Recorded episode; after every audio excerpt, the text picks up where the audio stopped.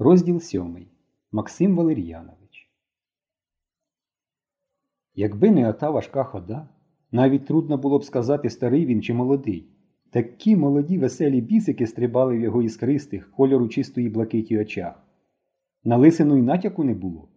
Попелясте півсиве волосся рівненькою хлоп'ячою гривкою закривало чоло майже до половини.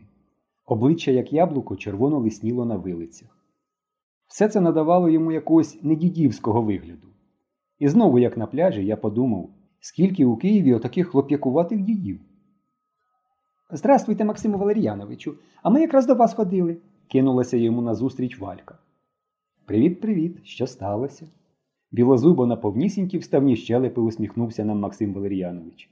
Ой, дуже серйозна справа, дуже серйозна, заторохтіла Валька. Ви нам мусите допомогти. Навіть так? Що ж, я до ваших послуг, панове любі друзі. Все, що зможуть зробити для вас мої 76 років, вони зроблять, будьте певні, сказав старий артист. Валька вже роззявила рота, щоб розповідати, але, зупиняючи її, Максим Валер'янович раптом підняв руку. О, ні, дочко моя, благаю, стули уста свої, ні слова. Раз справа серйозна, її не можна вирішувати отак на ходу. Ходімте в мій чертог, і там у щирій бесіді ми знайдемо насолоду. Цей жартівливо піднесений тон якось одразу викликав приязд до старого артиста. Губи наші самі собою розтулились у веселих усмішках. І так стало легко і хороше з ним, наче ми були давно-давно знайомі. Либонь, дивуєтеся, що я живу у такій халупі, усміхнувся він, коли ми підійшли до його хатини. Мене вже кілька разів пробували переселяти, та я все отбрикуюся. Не можу я без цих квітів, без всього цього. Прошу. У хатині було дві маленьких кімнатки і така ж маленька кухня. Стелі дуже низькі, хазяїн міг легко дістати їх рукою. Через це, а також через те, що вікна закривали з надвору кущі й дерева, у хаті, незважаючи на сонячний день, були зелені сутінки. Та якось і не уявлялись ці маленькі кімнатки світлими і сонячними. Їм, здавалося, личать саме сутінки. І обидві кімнати і кухня були заставлені вазонами і вазончиками. Вазони стояли на підвіконнях і на табуретах, і на спеціальних полицях, і просто на підлозі. У вазонах були різноманітні кімнатні квіти лілеї, фікуси, примули, але найбільше було кактусів. Я ніколи не думав, що буває стільки різних кактусів. І маленькі, і круглі, ніби зелені їжаки, і великі, стовбуристі, схожі на якихось доісторичних ящерів, і вкриті густими колючками, і майже зовсім без колючок, і різної різної форми, і кольорів різних. Були тут дорослі солідні кактуси, і зовсім маленькі пухнасті кактусята. Просто якесь казкове царство кактусів. Крім кактусів, у хаті панували ще фотографії. Стінки кімнат геть усі завішані фотографіями у рамочках. І на більшості фотографій був сам Максим Валер'янович. Безліч Максимів Валер'яновичів дивилися на нас звідусіль. І всі різні. Максим Валер'янович у циліндрі, Максим Валер'янович у смушевій шапці, Максим Валер'янович у тюбетейці, Максим Валер'янович моряк, Максим Валер'янович козак, Максим Валер'янович босяк у лахмітті, Максим Валер'янович у шубі, Максим Валер'янович у халаті, Максим Валер'янович голий. Ну, правда, не зовсім голий, а у набедреній пов'язці. Мабуть, у ролі якогось дикуна, бо ще й кільце в носі. Аж голова йде обертом дивитися на всіх цих Максимів Валер'яновичів. А в кутку, де в богомільних людей ікони, висить щось. Я спершу подумав, що такі ікона, бо й рушники вишивані по боках, і рама золотом виблискує. Придивився гарненько, а там якийсь дядечко усміхається в окулярах пенсне із цигаркою. Не ікона. Бо Господь, як бабусі кажуть, не курив і окулярів не носив, та й не усміхався ніколи. В усякому разі, я не бачив жодної ікони, де був би намальований Бог з цигаркою в окулярах або навіть просто з усмішкою. Завжди серйозний. Що ж до дядечка з цигаркою, то, як нам Валька потім сказала, то був портрет знаменитого артиста Станіславського, який організував у Москві театр, всесвітньо відомий МХАТ. І для акторів він був таки справжнім богом, добрим, усміхненим і радісним, бо створив дуже хорошу систему Станіславського. Що то за система, Валька, на жаль, толком не могла пояснити, бо сама не знала, але сказала, що нею й досі користуються в усьому світі. Але то було потім, а зараз, поки ми з явою роздивлялися, Валька дуже толково і жваво, наче це не з нами, а з нею сталося, розказувала про наші пригоди і про історію з годинником. Оскільки Максим Валер'янович був її знайомий, і вона почувала себе з ним вільно, ми цілком передовірили розповідати їй і тільки іноді вставляли окремі слова. Максим Валер'янович слухав дуже уважно і серйозно. Нарешті Валька скінчила. І тільки тоді Максим Валер'янович усміхнувся. Такс, панове громадо, весело сказав він. Сюжет ясний.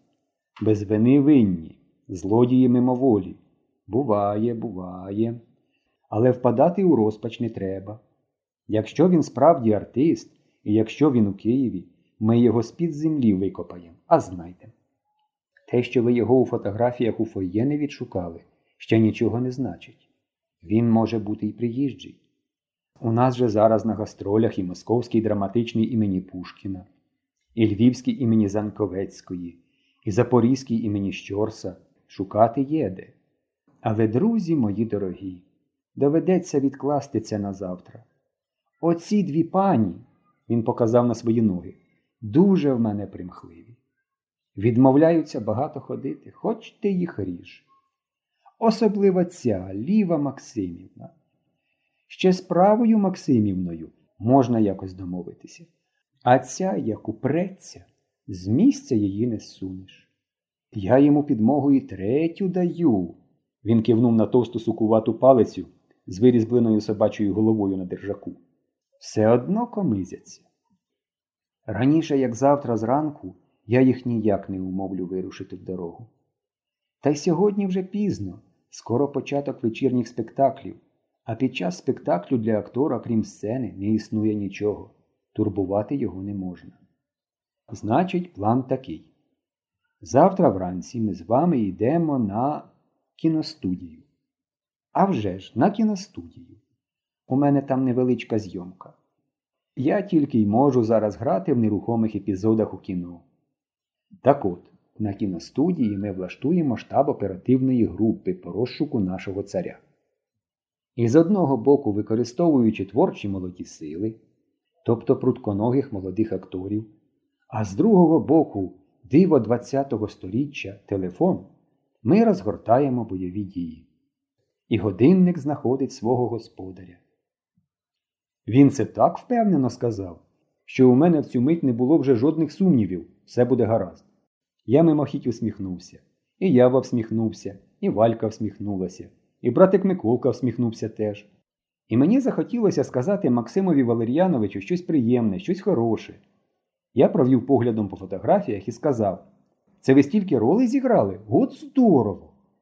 Максим Валер'янович якось лукаво усміхнувся, ніби зрозумів моє бажання. Та трошки зіграв, панове, зіграв. Що зіграв, те зіграв. Він окинув оком стіни, завішані фотографіями. Потім зупинив погляд на великій фотографії Київського оперного театру. А оце, друзі, найсвятіше для мене місце. Тут я вперше в житті був у театрі, вперше побачив сцену, акторів. Тут вперше розсунулася перед моїми очима театральна завіса. Максим Валер'янович задумався на хвилинку. Давно це було, давненько. Як це не дивно, але можете мені повірити, я був зовсім маленький хлопчик, набагато менший, ніж ви. Ми тільки приїхали тоді в Київ з Харківщини, і мати моя влаштувалася прибиральницею у цей театр. І от якось вона вперше взяла мене на виставу. Пам'ятаю, давали тоді травіату, опера Верді, знаєте? Сидів я в прожекторській ложі біля самої сцени. Мати попросила освітлювача, щоб він мене пустив туди. Видно було все, чути чудово. Я сидів і не вірив, що це не сон, а казка, що я бачу на власні очі. У останній четвертій дії, коли Віолетта помирає, я настільки захопився, так повірив, що вона справді і страждає, і вмирає, що раптом обурився негідною, як мені здалося поведінкою партнерів Віолетти, Альфреда та його батька старого Жермона. Жінка вже, можна сказати, конає, а вони, мерзотники, співають на повний голос. Неспроможний стриматися, я закричав Цитьте, не співайте, вона ж умирає, хіба можна? Освітлювач, що сидів біля мене, аж стільця з'їхав з несподіванки.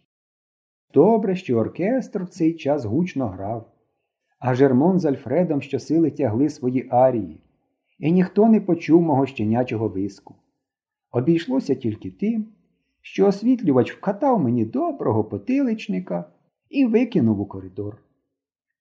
Так я остаточної смерті Віолетти тоді й не побачив, але захворів театром на все життя. Як не билася потім мати, як не намагалася зробити з мене людину, а людина, за її розумінням, це значить чиновник. Нічого з того не вийшло. Не прослуживши й двох років, полишив я таки присутственні місця. Закинув на найвищу тополю Бібіковського бульвару свого чиновницького кашкета з гербом і найнявся в трупу Кручиніна статистом, тобто артистом, що грає без слів, у юрбі, в масовках, і навіть імені його у афішах нема. Було це в театрі Бергоньє на Фундуклеївській вулиці. Тепер це вулиця Леніна, а театр імені Лесі Українки. Максим Валер'янович розпалився. Очі в нього вже блищали, щоки горіли маково. Я завжди люблю слухати спогади старих людей про Минувщину. І чим це пояснити? Що розповіді навіть про незначні події виходять у них цікаво. Якби це відбувалося зараз, мабуть, було б зовсім не цікаво. А коли слухаєш, як про це розказує хтось спогади, цікаво. Ех, публіко моя дорога. То було як перше кохання. От і перші мої роки служби в театрі. Мабуть, ніхто так ретельно і стільки часу не гримувався, як я. Ніхто так не хвилювався перед виходом на сцену, як я. Хоч виходив я у натовпі всього на хвилину, і жодного слова не говорив, і глядачі мене навіть не помічали. Але мені здавалося, що всі дивляться на мене. Потім дали мені зіграти невеличку роль. Роль була малюпусінька, як горобиний ніс. Я виходив і казав Графиня захворіла і прийняти вас не може. Повертався і йшов. І все. Але я був переконаний, що в цих словах головна ідея п'єси. І я казав ці слова таким голосом, наче сповіщав про кінець світу. Вперше весь зал дивився на мене і слухав мене. Передати це почуття неможливо. Тим більше, що моїми словами закінчувалася перша дія. Завіса опускалася, і в залі вибухали оплески. Здавалося, що аплодують саме і тільки мені. Довго ще розказував нам Максим Валер'янович про театр, про своє життя. Повертаючись додому, ми з явою всю дорогу мовчали. Ми думали. Ми вперше були знайомі із справжнім артистом, з артистом, який грав на сцені і знімався в кіно.